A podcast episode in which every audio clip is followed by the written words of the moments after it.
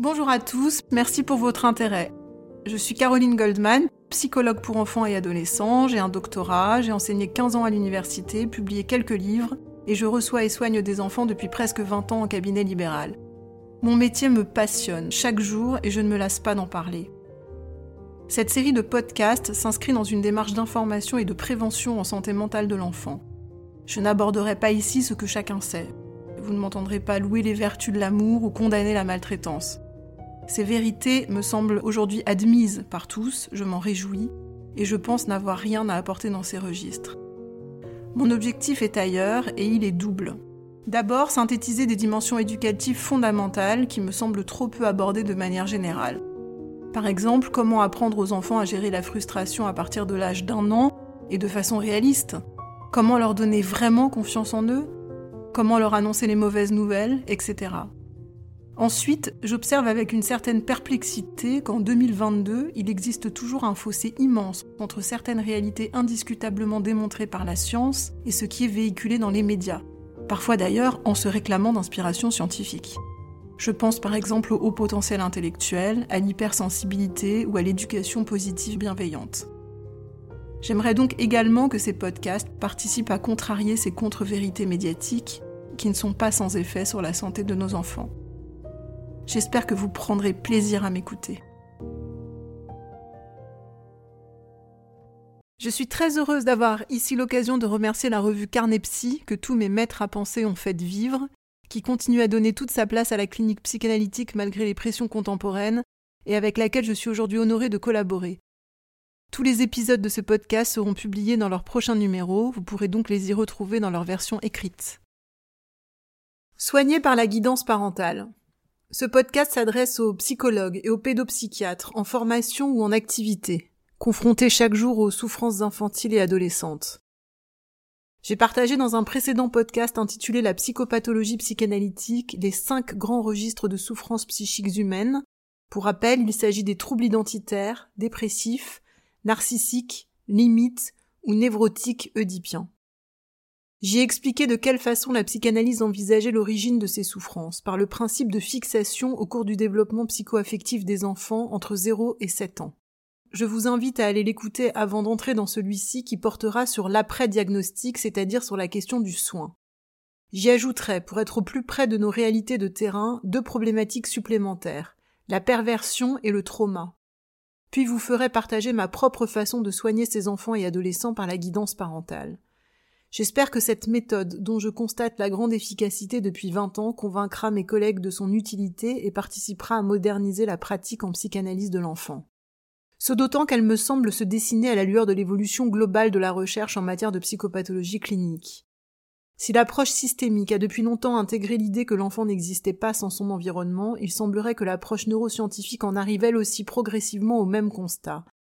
La dernière conférence de consensus international sur le TDAH, par exemple, faisait état d'un meilleur impact thérapeutique des ateliers d'habileté parentale que des remédiations cognitives individuelles. L'implication des parents dans le soin psychique me semble donc en voie d'être objectivée par toutes les orientations théoriques. J'aimerais avant cela ajouter que la méthode que je m'apprête à vous présenter exige une longue expérience clinique pour se former, elle demande aussi des capacités d'accueil favorisant l'établissement d'un fort lien de confiance, je pense à la qualité du cadre, au temps dévolu, à une attitude chaleureuse du psy, etc. Mais elle demande aussi du courage, car délivrer un diagnostic et le mettre en lien avec l'histoire affective de l'enfant implique forcément une critique des propositions relationnelles offertes par ses parents avant notre rencontre, elles-mêmes liées à leurs propres histoires affectives. Or, ces mises en lien sont remuantes. Elles les émeuvent, les font pleurer, les mettent parfois en colère, et les font aussi parfois culpabiliser. Ce maniement n'est donc pas toujours confortable. D'ailleurs, on peut dire que l'orientation contemporaine des soins s'est entièrement restructurée autour de l'évitement de ce moment précis de la cure. Pourtant, personnellement, c'est vraiment ce temps de partage didactique, de diagnostic et de conseil de guidance parentale que je préfère car il me donne le sentiment d'entrer avec les familles dans une communion intime irremplaçable et profondément utile. Et en toute honnêteté, je trouverais laborieux de tenter de faire grandir mes patients sans faire évoluer leurs parents vers un meilleur accordage relationnel à leurs besoins. En vingt ans, j'ai vu de nombreux collègues œuvrer à soigner des enfants au gré de leurs séances individuelles de psychothérapie avec eux, mais en laissant leurs parents dans l'ignorance de leurs besoins. avec le risque de les maintenir dans la répétition de mauvaises propositions relationnelles et de creuser encore et encore le conflit psychique derrière leurs symptômes. Je me souviens ainsi d'enfants d'hôpitaux de jour qui effectuaient des progrès spectaculaires lors de séjours thérapeutiques d'une semaine. Certains se mettaient à parler, d'autres à manger, alors qu'ils n'en avaient jamais été capables auparavant. Et tous ces progrès disparaissaient dès le lendemain de leur retour chez eux car ils remettaient en place des aménagements défensifs qui leur étaient nécessaires pour tolérer ces désaccordages relationnels à la maison. Entrons maintenant dans le vif du sujet qui nous réunit ici. Une fois le diagnostic posé, donc la fixation repérée, comment faire des parents de nos petits patients nos principaux alliés thérapeutiques Voici pour chaque problématique psychopathologique mes conseils très pragmatiques que certains qualifieront de comportementaux, ce que j'assume pleinement. J'ai toujours pensé que les approches thérapeutiques pouvaient s'emboîter, s'enrichir mutuellement, je suppose que cela m'autorise à me dire intégrative, si j'ai tendance à trouver l'approche comportementale assez légère sur le plan théorique, j'ai par ailleurs toujours regretté le manque de précision d'application de la psychanalyse de l'enfant. Donc associer le si riche schéma de compréhension psychanalytique de l'appareil psychique à une guidance parentale m'apparaît aujourd'hui comme un mélange idéal à la fois profond, ciblé et étayant, donc potentiellement puissamment curatif. Pour chaque problématique, je vous ferai partager les désordres relationnels fréquents observables à l'origine de chaque fixation dans le lien parent-enfant, et j'y ferai succéder mes conseils de guidance pour les parents, exactement tels que j'ai l'habitude de les leur présenter. Commençons par la première marche de l'escalier. Lorsque la problématique est identitaire, que l'enfant est resté fixé à certaines caractéristiques de sa vie psychique entre 0 et 1 an. Quelles sont les causes de telle fixation? Derrière un environnement affectif qui n'a pu permettre à l'enfant d'ériger son socle identitaire, on retrouve des propositions relationnelles parentales pathologiques, désaccordées aux besoins du bébé puis du jeune enfant, n'ayant pu octroyer un espace propice au déploiement de sa subjectivité, c'est-à-dire de qui il est réellement. Ces expériences relationnelles précoces inappropriées peuvent avoir eu lieu sur un mode symbiotique, je pense là à une fusion mère-bébé, mais elles ont plus généralement été colorées de frustration ou engendré chez le bébé de la souffrance, avec ou sans pleurs, car il peut aussi avoir renoncé à signifier à l'autre sa détresse en construisant ce que l'on appelle un faux self. On retrouve également un éprouvé de solitude, de la haine pour l'objet primaire incapable de le secourir, un désinvestissement du monde et un repli sur lui-même pour ne plus souffrir des attentes déçues adressées à l'autre jusqu'au refuge hallucinatoire dans une néo-réalité qui prendra plus tard la forme du délire. Le délire constitue par conséquent une défense contre une réalité relationnelle primaire trop frustrante. Il défend le sujet par le décrochage de la réalité et les angoisses laissées par ces vestiges relationnels traumatiques. Tous les psychologues pour enfants le savent bien, les désaccordages relationnels massifs entre parents et enfants impliqués derrière une psychose infantile trouvent toujours leur source dans de grandes souffrances infantiles des parents eux-mêmes, auxquels se sont bien souvent surajoutés des événements traumatiques conjoncturels, comme des exils subis ou des deuils inélaborés par exemple.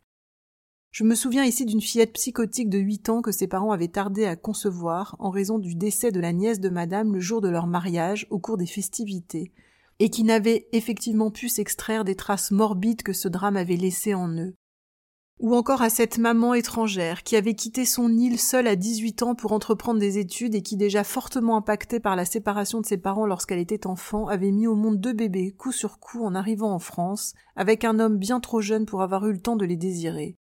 En aspirant à fusionner avec chacun d'eux dans une visée réparatrice bien personnelle, elle avait sans le vouloir empêché leur subjectivité de se déployer. Ses enfants avaient respectivement reçu des diagnostics d'autisme et de troubles envahissants du développement. Mais parfois la faille parentale se révèle bien plus insidieuse et difficile à percer.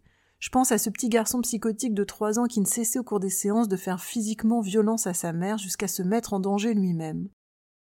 Cette maman très douce et elle-même soignante avait subi des violences dans son histoire infantile mais suggérait une résilience rassurante à travers le caractère très élaboré de son discours et sa grande tendresse affichée à l'égard de son petit garçon.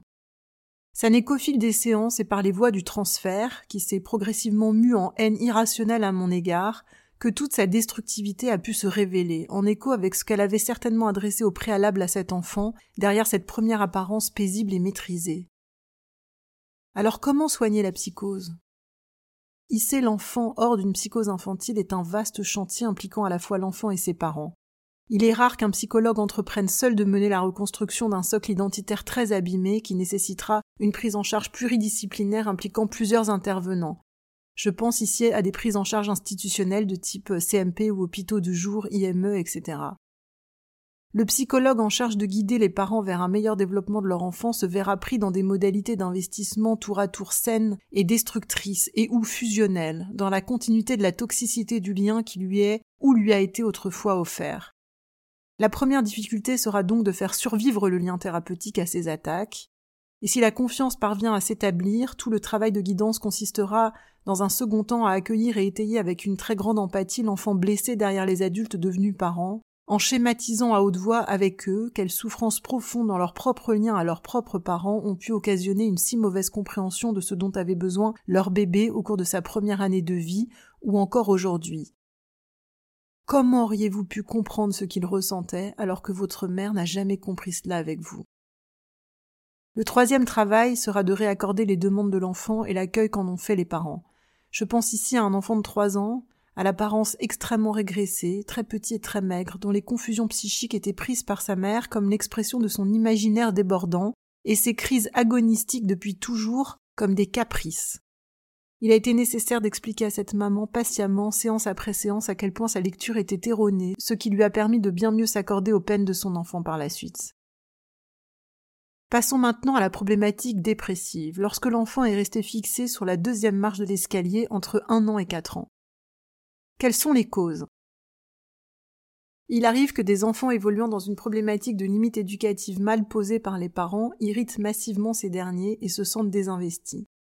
Lorsque parents et enfants sont en conflit permanent, il n'y a plus de place ni pour le plaisir partagé ni pour la tendresse. Ce qui n'était donc à l'origine qu'un problème de limite éducative se mue dans un second temps en dépression associée. J'évoquerai par conséquent ici une problématique véritablement dépressive, indépendante de toute fixation à une autre problématique. Il arrive aussi, de façon sans doute encore plus désolante encore, que l'hyperactivité d'un enfant, qui ne constitue généralement qu'un moyen défensif de lutter contre une menace d'effondrement dépressif, soit comprise par ses parents comme l'expression d'un manque de limite éducative et que ces derniers le carencent encore davantage en offrant à ces manifestations des réponses de plus en plus répressives. Ils creusent alors sans le savoir encore davantage dans la source de la dépression de leur enfant. J'ai déjà évoqué le cas du petit Adam dans deux précédents podcasts, celui du TDAH et de la fratrie. L'étiologie des dépressions infantiles repose généralement sur les facteurs suivants la carence affective, la dépression parentale ou un défaut d'implication du second parent. La carence affective peut avoir pris la forme d'un abandon, d'un placement, d'une absence parentale, de réponses relationnelles opératoires ou encore de grandes exigences narcissiques de rendement scolaire. Je pense notamment ici à certains parents rencontrés en libéral, très actifs sur le plan professionnel, très critiques et exigeants à l'égard de leurs enfants, mais ne leur offrant en retour aucun temps de partage relationnel. Ces profils parentaux semblant avoir occulté que pour recevoir des gratifications, il fallait donner à l'enfant un peu plus que la gestion de dimensions strictement organisationnelles de son quotidien. La dépression parentale infiltre elle aussi assez irrémédiablement l'enfant en construction, en particulier si elle touche le parent dont il est le plus proche au quotidien. Généralement la mère, mais la dépression paternelle revêt un impact central pour le garçon grandissant également en raison de ses fortes identifications dans sa direction. Lorsqu'il s'agit d'une dépression maternelle postpartum, elle témoigne souvent de la reviviscence d'un vécu infantile douloureux, mais met aussi à l'épreuve l'étayage relationnel reçu par la mère dans sa vie en général et autour de sa maternité en particulier. Entente et modalités relationnelles entre les parents, atmosphère à la maison, présence ou non des grands-parents, aide matérielle, relais quelques heures par jour auprès du bébé, capacité de l'environnement à reconnaître et accueillir l'ambivalence maternelle, seront autant de facteurs qui faciliteront ou alourdiront son bien-être, donc la relation mère-enfant. Je pense ici à un enfant de 8 ans décrit comme idéal, bon élève, aîné, très responsable de ses jeunes sœurs, qui ne pouvait s'empêcher de se blesser, et en particulier de se planter des compas dans les avant-bras. Le bilan psychologique de personnalité, projectif, avait révélé de quelle façon il avait retourné toute sa pulsionalité agressive contre lui, à défaut d'avoir pu l'adresser à son père, qui était tout le temps au travail, et à une mère débordée, il se sentait chargé d'étayer, de soutenir sa mère en remplaçant son père absent. Aucune figure parentale n'avait pu constituer le réceptacle de ces conflits de développement. Sa pulsionalité n'avait pu s'adresser qu'à lui-même. Un défaut d'implication du père ou du second parent est lui aussi susceptible d'engendrer angoisse de séparation et difficulté d'intégration. Le père, tout en soutenant la mère et l'enfant, constitue en effet le séparateur de la diade et devient en cela médiateur du social. Il doit se poser en tiers, symbolise ce qui fonctionnera comme limite à la jouissance de l'enfant, s'inscrivant directement dans les nécessités de l'intégration sociale qui impose de prendre en compte les contraintes de réalité, c'est-à-dire l'autre, ses besoins, ses règles, ses désirs, ses exigences. Je pense ici aux scènes déchirantes qui peuvent parfois perdurer pendant des mois lors de l'entrée à l'école maternelle, et aussi à la façon dont le corps enseignant prodigue avec une intuition que n'aurait pas démenti Winnicott de laisser le père se charger de ses navettes matinales entre la maison et l'école. C'est bien évidemment la solution. Alors quel conseil lorsque l'enfant est déprimé? Il est tout d'abord nécessaire, dans un contexte de dépression infantile, de faire cesser les reproches et les tensions relationnelles sur la scène familiale parfois avec la mise en place de prises en charge thérapeutiques latérales, couple, père, mère, frère, etc. Nous devons également sensibiliser les parents dont l'enfant est déprimé à son besoin à la fois qualitatif et quantitatif d'eux. Je les encourage personnellement à l'entourer de toute leur affection, de douceur, d'égard, à lui parler et l'écouter parler, lui offrir des démonstrations physiques de tendresse, des sourires, des câlins au coucher, des baisers, des caresses sur la tête pendant la journée, etc à partager des activités qui lui plaisent, à distiller davantage de moments de plaisir dans leur quotidien, à privilégier les temps d'intimité familiale. Certaines familles sont effectivement toujours entourées et visitées par d'autres. À privilégier également l'étayage individuel de la part de ses deux parents, mais aussi à se rendre davantage présent au quotidien, à rentrer plus tôt le soir, ce qui implique parfois de trouver des aménagements de temps de travail, ou de s'autoriser parfois simplement à résister aux pressions latentes de leur entreprise, en arguant, encore une fois, qu'il est difficile de demander à un enfant de recevoir moins d'une heure trente d'amour par tranche de vingt-quatre heures. Il n'est en effet pas inutile de rappeler à certains parents actifs qu'il est demandé beaucoup d'efforts à leur enfant pendant toute la journée d'école, des efforts cognitifs et de bienséance, et que passer ensuite la soirée avec un babysitter rémunéré pour cela n'a absolument pas la même saveur qu'être avec ses parents qui l'aiment et que lui-même aime. L'enfant a lui aussi besoin de plages d'abandon, de régression et d'intimité. Il m'apparaît toujours dommageable de ne lui en proposer aucune jusqu'au week-end. Les grands-parents peuvent à cet égard constituer un relais intéressant au quotidien si la relation avec eux est de bonne qualité. Il est parfois nécessaire de signifier à certains parents de moins penser à ce qu'ils leur offrent, rendement scolaire et gratification, et davantage à ce que eux lui offrent, tant d'affection et plaisir partagé. Il est également important d'amener les relations familiales à l'accès au conflit, c'est-à-dire à la capacité pour chacun d'exprimer son mécontentement sans que cette démarche entraîne chez l'enfant des angoisses massives de perte, de dilution des liens. Pour cela, je raconte volontiers aux parents et à l'enfant qui s'en empare bien entendu avec attention ce schéma évolutif un peu grossier de l'agressivité depuis ses formes dans l'enfance jusqu'à son format finalisé à l'âge adulte.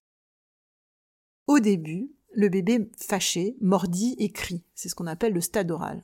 Ensuite, il peut avoir envie de tout salir, de souiller, pour embêter les grands. C'est ce qu'on appelle les stades anal et. Puis il rencontre la tentation de la rivalité, de donner à l'autre le sentiment qu'il est moins fort que lui. C'est le stade oedipien. Mais il y a un moment où tout ça doit s'arrêter pour donner un format plus mature, sage et constructif à nos pulsions agressives. On doit alors les mettre au service d'une amélioration des situations qui nous sont inconfortables.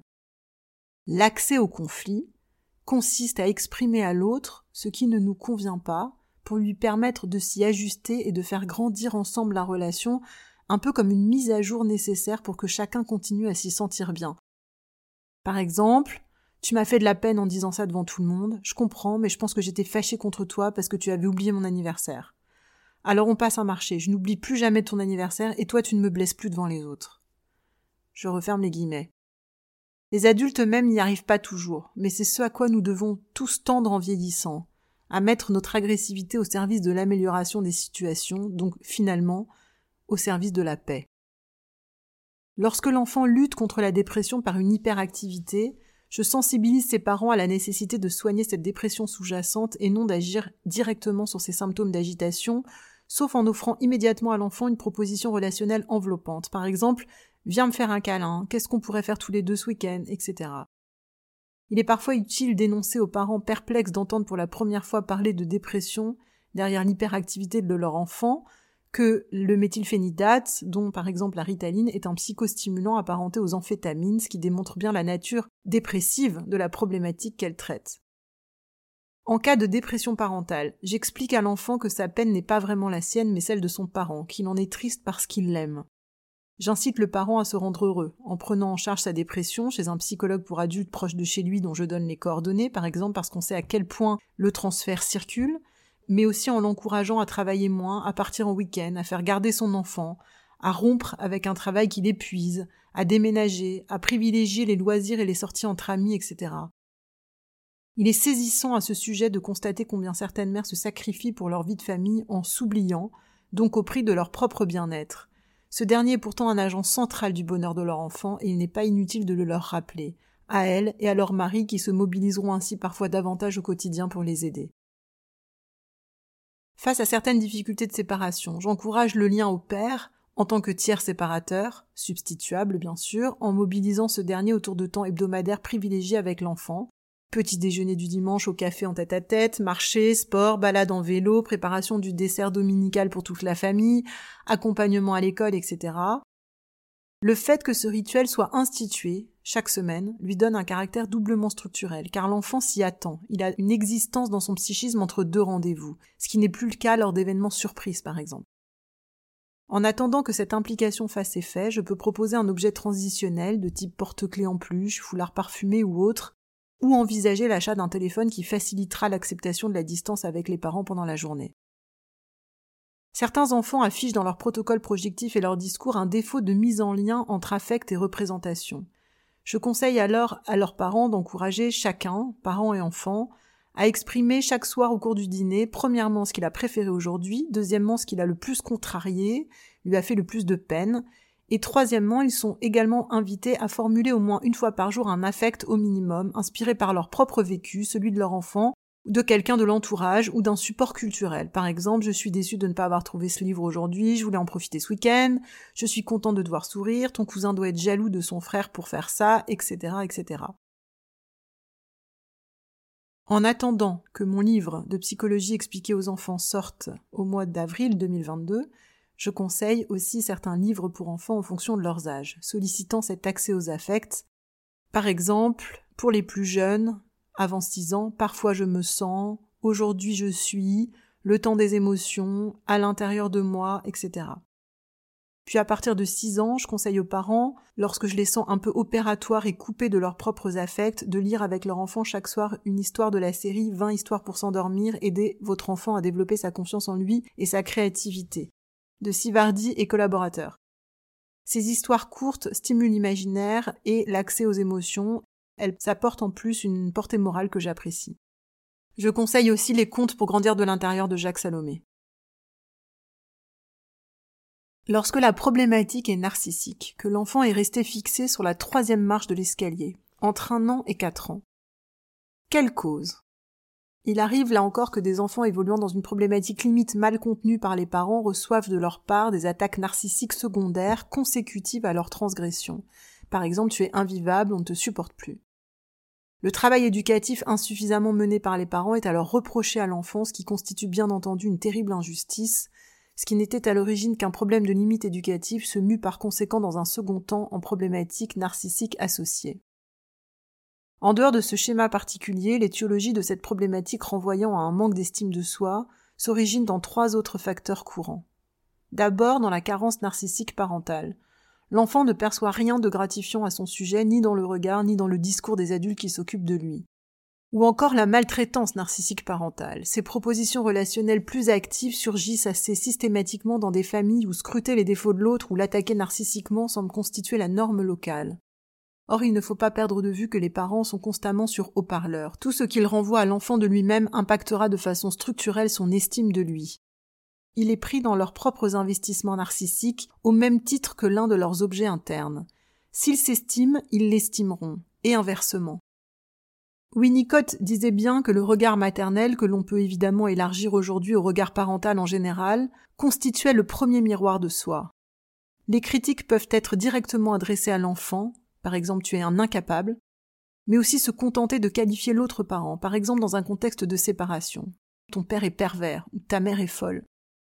L'enfant est toujours profondément blessé par les attaques proférées à l'encontre de l'un de ses parents, la constitution de son narcissisme étant également tributaire de l'estime qu'il leur porte.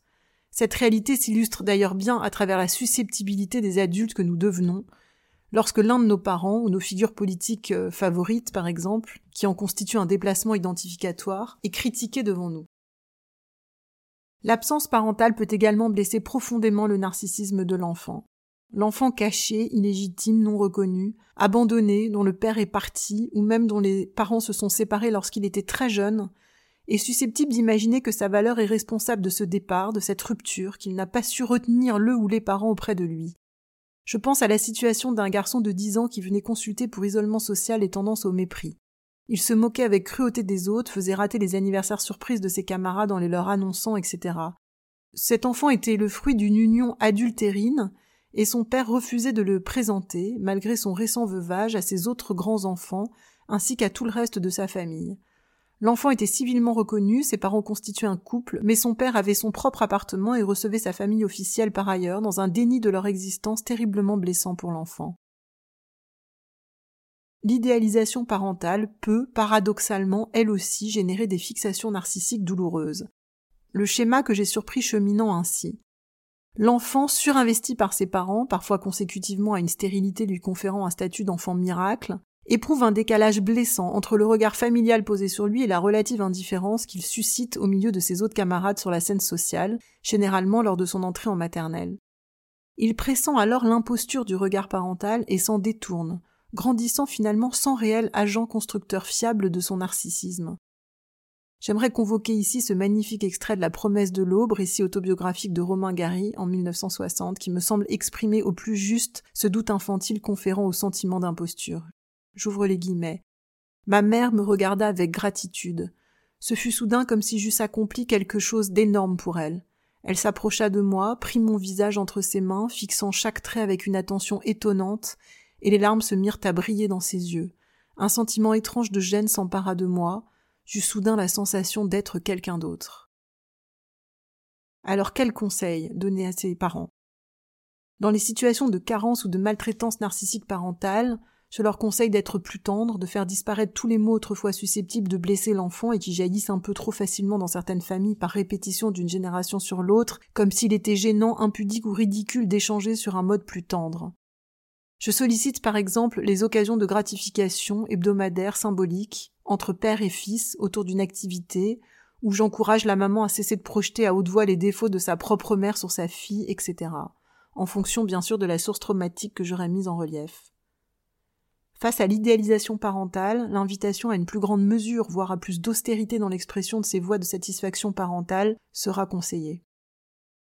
Dans les situations d'absence parentale blessante, il est bien sûr idéal de pouvoir lever l'attente narcissique à sa source en orchestrant une reconnaissance par le père ou une reprise de contact avec le parent disparu, etc. Si ça n'est pas possible, il est de toute façon important d'expliquer à l'enfant que l'événement blessant, donc le départ parental, l'abandon, n'a rien à voir avec sa valeur. Voici un exemple de discours pour la situation d'adoption, transposable pour tout type d'abandon familial. Je vais te dire quelque chose d'important. J'ai remarqué que les enfants qui avaient été un jour placés dans un foyer, donc abandonnés par leurs parents biologiques, avaient tous en tête une idée très logique mais complètement fausse, celle d'avoir été un bébé décevant, pas assez mignon pour que ses premiers parents aient envie de le garder. Je vais maintenant t'expliquer pourquoi cette idée est complètement fausse. Parce que le fait qu'on se sente prêt à accueillir un bébé n'a rien à voir avec la qualité du bébé lui-même. Fille, garçon, brun, blond, etc. Lorsqu'un bébé arrive dans la vie d'une femme et d'un homme, il faut que tout aille bien autour d'eux pour qu'ils puissent s'en occuper et l'aimer. Ils doivent venir de familles qui sont d'accord pour faire alliance. Ils doivent avoir le bon âge, parce que s'ils sont trop jeunes, ils seront incapables de s'en occuper. Ils doivent avoir assez d'argent pour le nourrir, et ils doivent avoir eu envie de faire un bébé à ce moment-là de leur vie avec cette autre personne. Tu vois, ça fait beaucoup de facteurs. Lorsqu'il en manque un ou plusieurs, certaines femmes décident de confier courageusement leur bébé à un organisme qui saura lui offrir de véritables parents prêts à l'accueillir et un bel avenir digne de lui. Et je peux te promettre une chose, c'est que la femme qui t'a mise au monde pense tous les jours à toi et te souhaite heureux, entouré par une famille qui t'aime. Tu es un enfant formidable et n'importe quel parent aimerait t'avoir comme fils ou comme fille. Lorsque la problématique est perverse ou paraphilique, que l'enfant est resté fixé entre la première et la cinquième marche de l'escalier, entre 0 et 4 ans. Quelle cause? Le jeune patient affichant un fonctionnement ou des traits pervers est resté maintenu dans des préoccupations limites, dépressives et narcissiques, et n'a pu se confronter ni à l'angoisse de castration dont il s'est détourné, ni à l'élaboration de son complexe d'Oedipe. Dans le remarquable ouvrage de Claude de Tichet, Clinique de la perversion en 2012, les auteurs décrivent un enfant enseveli sous de réelles atteintes incestuelles maternelles, lui laissant une sensation de souillure, le sentiment criminel d'éprouver à son tour du désir dans sa direction, ce qu'une traversée oedipienne classique aurait dû permettre, car il pense être lui-même à l'origine de ces scènes de séduction incestuelle. Il se disqualifie à honte. Le sujet pervers évolue donc dans une atteinte narcissique majeure. Il se punira après l'accès à la génitalité en colorant de destructivité ses désirs, notamment sexuels. Le pervers, dans son aspiration à détruire le désir de l'autre, illustre la façon dont il a souhaité autrefois anéantir le désir incestueux de sa mère à son égard. Je me souviens ici d'un enfant de onze ans qui était rond et très doux, très passif, et se plaignait d'être isolé sur le plan relationnel. Il était également très susceptible et en grande difficulté scolaire depuis toujours. Sa mère, au cours de l'entretien préliminaire et en présence du père, lui avait adressé constamment et de façon tout à fait surréaliste de tantres œillades et autres baisers volants pour accompagner nos échanges. Le bilan projectif avait révélé un cheminement identificatoire masculin impossible, une mise en passivité très violente du masculin par les figures maternelles féminines, et des fantasmes sadiques extrêmement crus.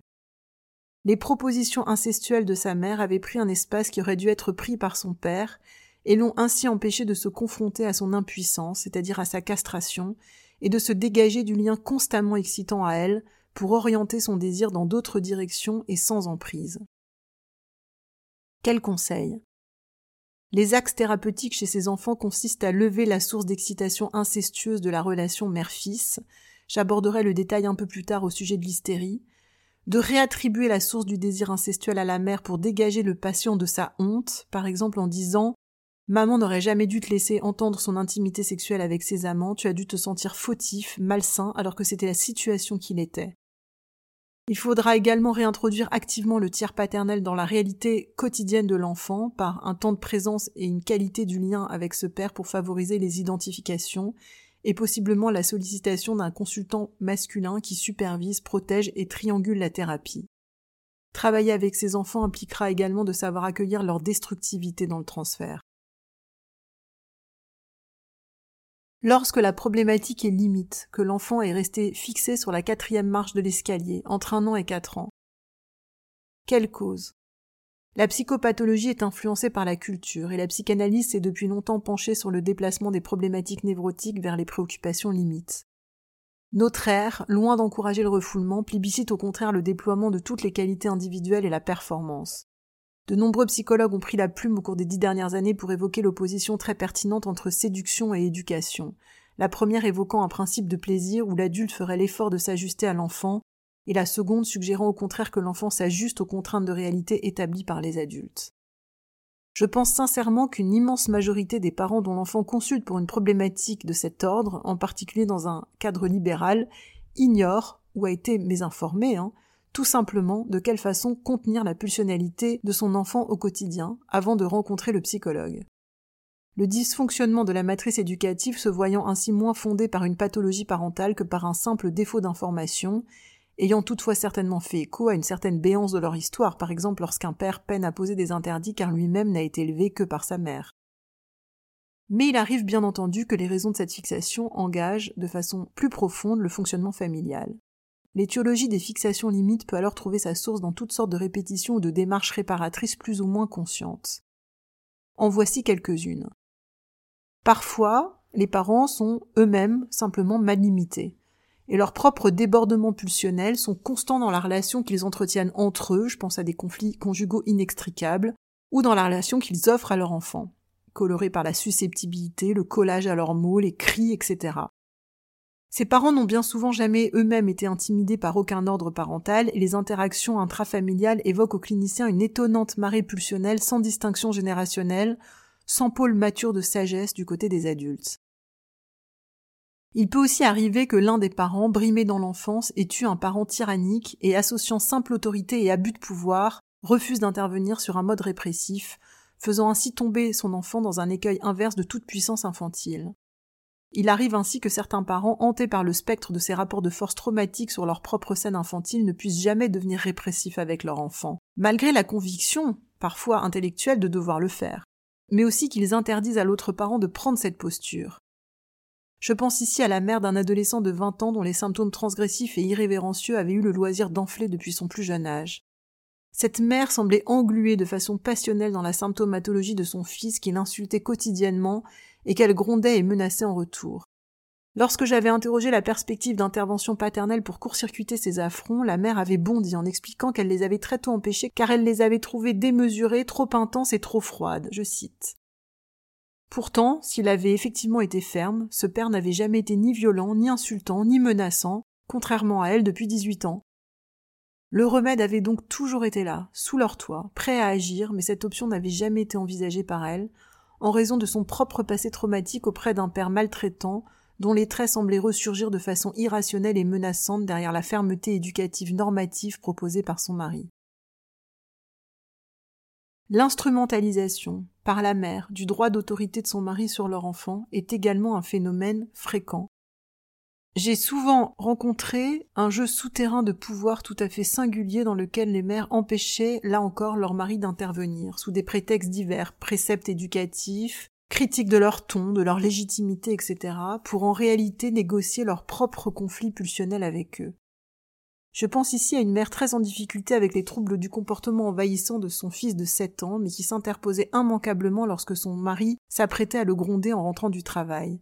Ses arguments au fil de la prise en charge étaient progressivement passés de tu es ridicule quand tu le grondes, donc des critiques du ton, de la direction de son regard, etc., à tu ne peux pas le gronder alors que tu rentres si tard et ne partages rien d'autre avec lui, jusqu'à révéler ce qui sans doute constituait le fond de sa résistance. Tu me domines en m'imposant tes retours tardifs et ta façon de vivre, je ne te laisserai pas le dominer, lui. Quel conseil? Lorsque j'estime à l'issue du bilan que l'enfant évolue dans une problématique de limite éducative, je propose à ses parents de découvrir ma feuille de route et je la lis à haute voix avec eux. Cette feuille de route a fait l'objet d'un précédent podcast intitulé Établir les limites éducatives. Précisons ici qu'il est fondamental de nous assurer que la problématique de l'enfant est bien limite, et non dépressive ou primaire. Il arrive en effet que certains enfants expriment à travers leur passage à l'acte un appel carencé à l'étayage dans un contexte de dépression ou de fixation sur la deuxième marche de l'escalier, que des exclusions dans leur chambre n'arrangeraient aucunement. Un enfant désorganisé sur le plan identitaire, c'est-à-dire fixé sur la première marche, pourrait également vivre cette exclusion sur un mode persécutif inapproprié à son stade de développement encore trop régressif pour s'emparer de façon fructueuse de ce nouvel aménagement relationnel. Lorsque la problématique est traumatique. Quelle cause? Le trauma survient lorsqu'un choc a été vécu par l'enfant mais n'a pas été récupéré par son environnement, c'est-à-dire ni soutenu affectivement, ni élaboré, représenté mentalement. Imaginons par exemple une fillette qui aurait été agressée sexuellement dans les parties communes de son immeuble et viendrait s'en plaindre à sa mère qui l'accueillerait en la grondant et en la traitant de menteuse. Voilà tous les ingrédients pour créer un vrai trauma. Quel conseil? Face à un enfant en état de choc traumatique, je mène quatre opérations successives. D'abord, l'accueil total, c'est-à-dire sans aucune inhibition d'écoute, du partage des scènes choquantes. Deuxièmement, l'expression physique et verbale de mon empathie et la mise en mots des affects que son récit me suggère. Par exemple, tu as dû avoir terriblement peur et te sentir très seule, honteuse et triste. L'objectif étant de permettre à l'enfant de se réapproprier ses faits psychiques en créant des liaisons entre affects et représentations. Troisièmement, je prends la place qu'auraient dû prendre les adultes protecteurs à l'époque, en lui racontant la réaction qui aurait dû être la leur. Si j'avais été dans cet escalier, j'aurais poussé très fort ton agresseur en criant pour appeler les voisins. Je t'aurais prise dans mes bras et je t'aurais emmené dans mon appartement où j'aurais immédiatement appelé la police pour le dénoncer et qu'il aille en prison parce qu'il n'avait pas le droit de te faire ça. Quatrièmement, j'explique la souffrance psychique de celui ou ceux qui ont blessé l'enfant, principalement s'il s'agit de membres de sa famille investis, bien entendu. Il m'arrive ainsi fréquemment de convoquer l'image de grandes personnes qui ont l'air d'être des grandes personnes mais qui en réalité n'ont pas complètement grandi à l'intérieur et ne peuvent donc pas vraiment s'occuper des enfants. Cette remise en ordre des faits et des réactions donnera du sens à la traversée des événements traumatiques et évitera à l'enfant de rejouer à son tour des passages à l'acte non symbolisés au cours de sa vie. Lorsque la problématique est névrotique, que l'enfant est resté fixé sur la cinquième marche de l'escalier entre 4 et 6 ans. Quelle cause? Il arrive que des enfants évoluant dans une problématique limite traversent les fantasmes oedipiens avec une trop grande crudité. Il ne s'agit alors pas d'une névrose au sens organisationnel du terme, mais bien d'une problématique limite à laquelle des symptômes comportementaux sont d'ailleurs toujours associés. J'évoquerai par conséquent ici une problématique véritablement névrotique, globalement dégagée des stades de développement précédents. L'étiologie des névroses, donc des fixations oedipiennes, repose généralement sur un climat familial incestuel, aspect menant de façon privilégiée à l'hystérie qui recèle une lutte contre l'érotisation des liens, mais également de rivalité, menant de façon privilégiée à la névrose obsessionnelle qui recèle une lutte contre l'agressivité dans son format oedipien, c'est-à-dire parricide ou matricide. Le parent de l'autre sexe peut donc être trop excitant, c'est-à-dire impudique ou dans la séduction. Certains pères, sous couvert d'humour, entretiennent l'ambiguïté incestueuse en déclarant à leur fillette qu'elle est leur petite femme, ou en leur disant tu te marieras avec papa plus tard, ou ta mère est fatigante, ou bien offre simplement des plages de liens privilégiés inadéquats dont sont exclus les mères. Je pense ici à une famille dont la maman était déjà endormie lorsque le papa rentrait du travail, accueillie par sa fillette de dix ans qui avait alors le loisir de s'épancher de son lit, où il la câlinait sur tous les tracas de sa journée. Cette confusion des postures mère-fille avait projeté l'enfant dans une symptomatologie hystérique prégnante qui s'était d'ailleurs associée à une puberté précoce. Je pense bien sûr aussi aux mères qui continuent à laver leurs fils sous la douche après la latence, à leur faire des chatouilles sur le dos le soir pour les endormir alors qu'ils deviennent pubères, ou qui se promènent nus devant eux sans réaliser la charge érotique que ces scènes transportent. Le parent du même sexe peut aussi entretenir une rivalité manquant de courant tendre. Il peut bien sûr arriver qu'un parent soit agressif avec son enfant du même sexe que lui dans un triste jeu de répétition de modalités d'investissement transgénérationnel, le conflit de la mère avec sa propre mère est rejoué avec sa fille, et le conflit du père avec son propre père est rejoué avec son fils. Je me souviens ici d'un père psychiatre qui exprimait auprès de son épouse sa conviction que leur fils allait devenir schizophrène, alors que son bilan psychologique affirmait qu'il évoluait dans des préoccupations névrotiques prévalentes. Cette projection paternelle très violente pour le fils s'inscrivait dans un manque de courant tendre entre eux, et se voyait tout autant corroborée par sa symptomatologie que par les mouvements prégnants d'agressivité parricide dans ses scénarios de TAT. Mais dans un contexte où l'autre parent est séducteur avec l'enfant, donc insuffisamment limitant par ailleurs, il est également très fréquent que le parent du même sexe sente le caractère inapproprié de sa dynamique familiale et tente de suppléer à ses propositions parentales séductrices en devenant à l'inverse plus froid et revêche qu'il n'aurait souhaité l'être a priori avec l'enfant. Certains parents abandonnent tout simplement l'enfant à son autre parent, se sentant exclus du duo père-fille ou mère-fils. Je pense ici au souvenir d'une maman qui exprimait clairement avoir le sentiment de gêner son mari et sa fille qui marchaient toujours devant elle dans la rue bras dessus bras dessous. Il faut bien sûr avoir en tête que ces scènes triangulaires sont largement inspirées par l'histoire affective de chacun des parents. Elle rejoue bien souvent un passé infantile du côté de la séduction ou d'un vécu d'exclusion parfois préoedipien. Ainsi, dans l'exemple précédemment cité, la maman s'était toujours sentie en marge de sa famille puis de toute sa vie sociale. Le père n'était pas vraiment incestuel au départ, il avait pris auprès de sa fille la place que son épouse n'avait pas été capable de prendre en raison de ses traits d'immaturité. Parfois encore, un événement conjoncturel vient perturber l'élaboration de la problématique oedipienne. Un divorce ou des conflits majeurs entre les parents à ces âges, c'est-à-dire vers 5-6 ans, peuvent générer une ouverture fantasmatique possible vers la réalisation du vœu incestueux. Si l'un des parents décède, l'événement peut également avoir pour l'enfant un goût de punition surmoïque. Je pense ici, par exemple, à sœur Emmanuelle, religieuse aussi brillante que pulsionnelle, enseignante en philosophie.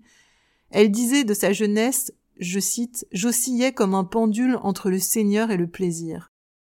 À six ans, elle vit son père adoré se noyer sous ses yeux. Elle-même a toujours lié cet événement à son rapprochement avec Dieu.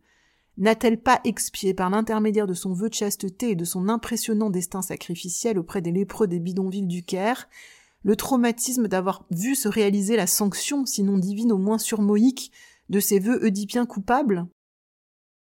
Ce destin illustrant aussi combien les négociations défensives, lorsqu'elles se trouvent accolées à ce niveau élaboré de conflictualisation névrotique, peuvent générer de belles et grandes réalisations fortes de toutes les pulsions de vie et de tous les acquis structurels des stades précédents de développement, réunissant donc l'ancrage dans la réalité, l'estime de soi, la capacité de se séparer, la bonne internalisation des limites et les ressorts cognitifs et de séduction inhérents à la névrose. Voici donc mes conseils. Lorsque la problématique incestueuse est dominante, donnant lieu à la labilité hystérique, il convient d'encourager les parents à apaiser les sources potentielles d'excitation à la maison, en ne tenant plus de discours ambigus de séduction à l'enfant, de type euh, mon doudou chéri, euh, passé un certain âge, ou tu es plus belle que ta mère, etc. En ne le rendant jamais ni témoin de démonstrations de tendresse conjugale trop appuyées, ni de suggestions sexuelles, ni de conflits conjugaux tout particulièrement en cas de divorce, ni de confidences trop intimes en cloisonnant bien les espaces de nudité parentale de ceux des enfants, en fermant les portes de chambre et de la salle de bain, en encourageant le lavage seul, la fin du partage des bains avec la fratrie à partir de cinq ans, en évitant aussi les rapprochés corporels avec le parent de l'autre sexe, notamment le soir au moment du coucher, par exemple des petites caresses dans le dos, mais aussi les scénarios cautionnant la diffusion agressive avec le parent du même sexe, je pense aux bagarres, il pourra également être nécessaire aux petits garçons en cas d'absence du père, pour des raisons d'abandon, de maladie ou de décès, de réinstaller un tiers paternel symbolique par la mobilisation active d'un oncle, d'un grand-père, d'un beau-père ou d'un psychologue, psychiatre, homme. Lorsque la problématique agressive, donc colorée de rivalité parricide ou matricide et non régressive de type oral, anal et est dominante, donnant lieu donc à la rigidité obsessionnelle, il est conseillé d'encourager les parents d'apaiser la culpabilité oedipienne de l'enfant en contribuant à bien distinguer les pôles générationnels. Le père pourra continuer à jouer avec ses enfants, bien sûr, mais uniquement si sa participation a une visée pédagogique. Père et fils ne devront ainsi pas pouvoir se battre l'un contre l'autre ni physiquement, ni dans des jeux de rôle pour ne pas exciter la rivalité oedipienne. Il faudra également que soit encouragé le lien privilégié père-fils ou mère-fille en passant du temps entre hommes ou entre femmes, tennis, shopping, euh, sortie avec les oncles parrains ou les tantes marraines, etc. Car c'est par la vigueur du lien tendre entre l'enfant et son parent du même sexe que la sortie de l'Oedipe s'effectuera sereinement. Et lorsque les procédés obsessionnels tyranniques viennent négocier un manque de limites, j'encourage la mise en place des limites par les parents via la feuille de route.